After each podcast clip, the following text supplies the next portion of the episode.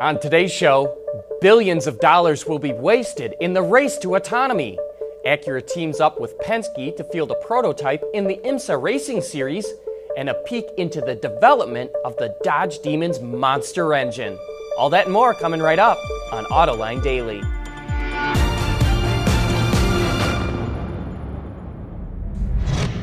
This is Autoline Daily, the show dedicated to enthusiasts of the automotive industry. You know, we've been saying it a lot. Autonomy could be the most transformative technology to hit the auto industry in 100 years, and it seems everyone wants to get in on the action. But according to research firm AlixPartners, most companies will end up losing out on the race to autonomy. They point out that there are more than 50 major companies working on self driving cars, but only three or four will end up being the winners. And most will waste billions of dollars by making investments in the wrong areas.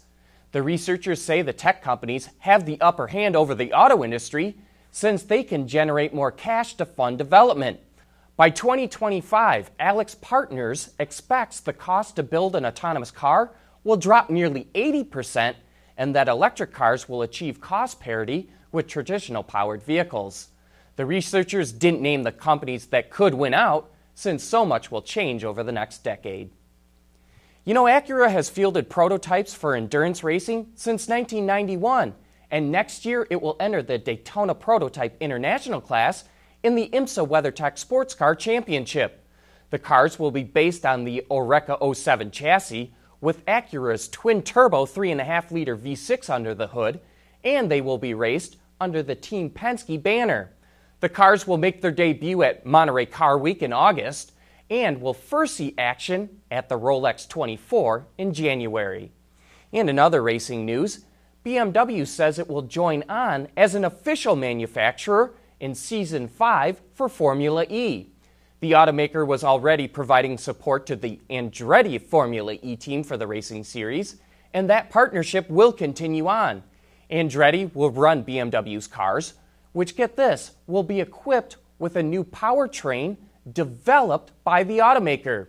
Season 5 of Formula E will be run in 2018 and 2019. A month ago, GM announced Chevrolet would be pulling its sponsorship of the Woodward Dream Cruise. The annual event in the Detroit area attracts tens of thousands of classic cars and a million spectators, of which Chevrolet was the main sponsor for the last six years. But the show must go on, and Ford is stepping in as the presenting sponsor of the cruise, which officially takes place on August 19th. We'll be back with more right after this. AutoLine Daily is brought to you by Bridgestone Tires, your journey, our passion. Dow Automotive Systems, advanced materials that deliver better results. And by Lear, a global leader in automotive seating and electrical systems. In 2013, Geely, the Chinese company that also owns Volvo, purchased the company that made London's iconic black cabs. And now it's getting set to launch the first examples of an electrified cab called the TX. The vehicle will be powered by a battery pack and a gasoline range extender, which is said to provide enough range to travel from London to Edinburgh without refueling. That's a distance of over 330 miles. The newly named London EV Company has already signed a deal with Amsterdam to put 225 TXs on its roads next year. They will also go on sale in London later this year and then to the rest of the world in the first quarter of 2018. The Takata airbag recall is already the biggest recall in automotive history, around 68 million worldwide, and it's about to get even bigger. NHTSA announced that Takata will have to recall an additional 2.7 million inflators in the U.S.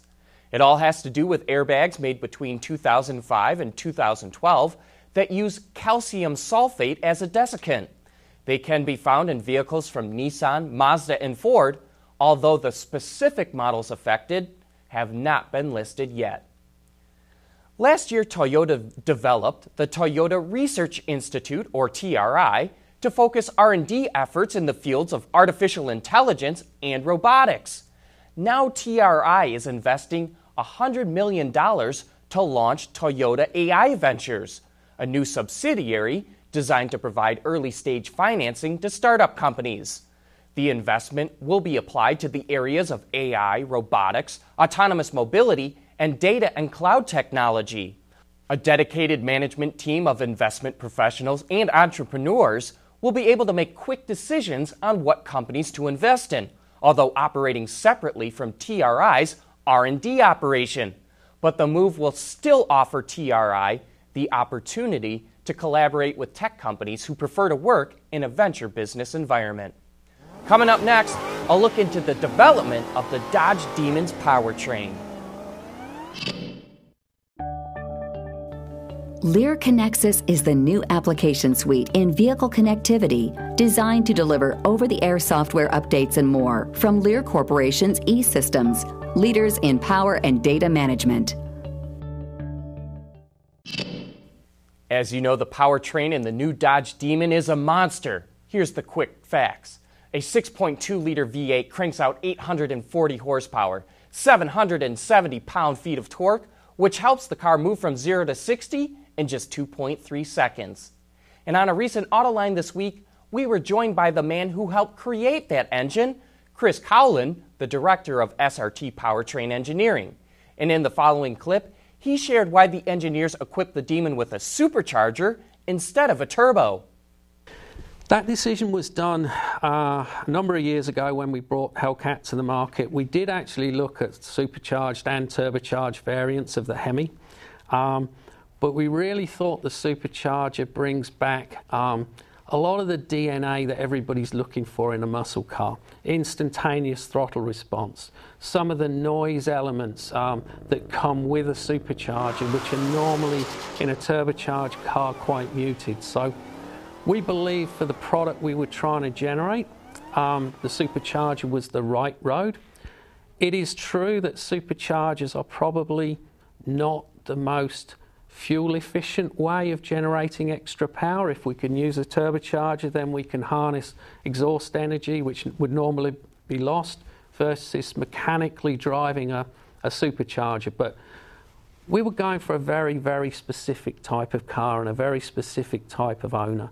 And we think we got the DNA about right. You know, we've sold about 30,000 Hellcats now, which is about twice as many as we ever believed we were going to sell.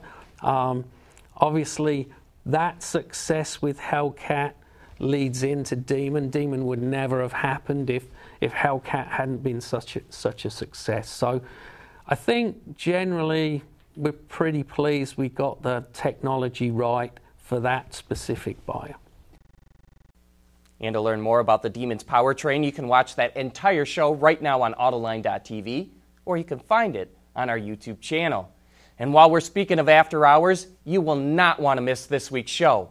Our special guest is Sandy Munro from Munro and Associates, and he'll be talking about his team's comprehensive teardown of the Chevy Bolt and its powertrain.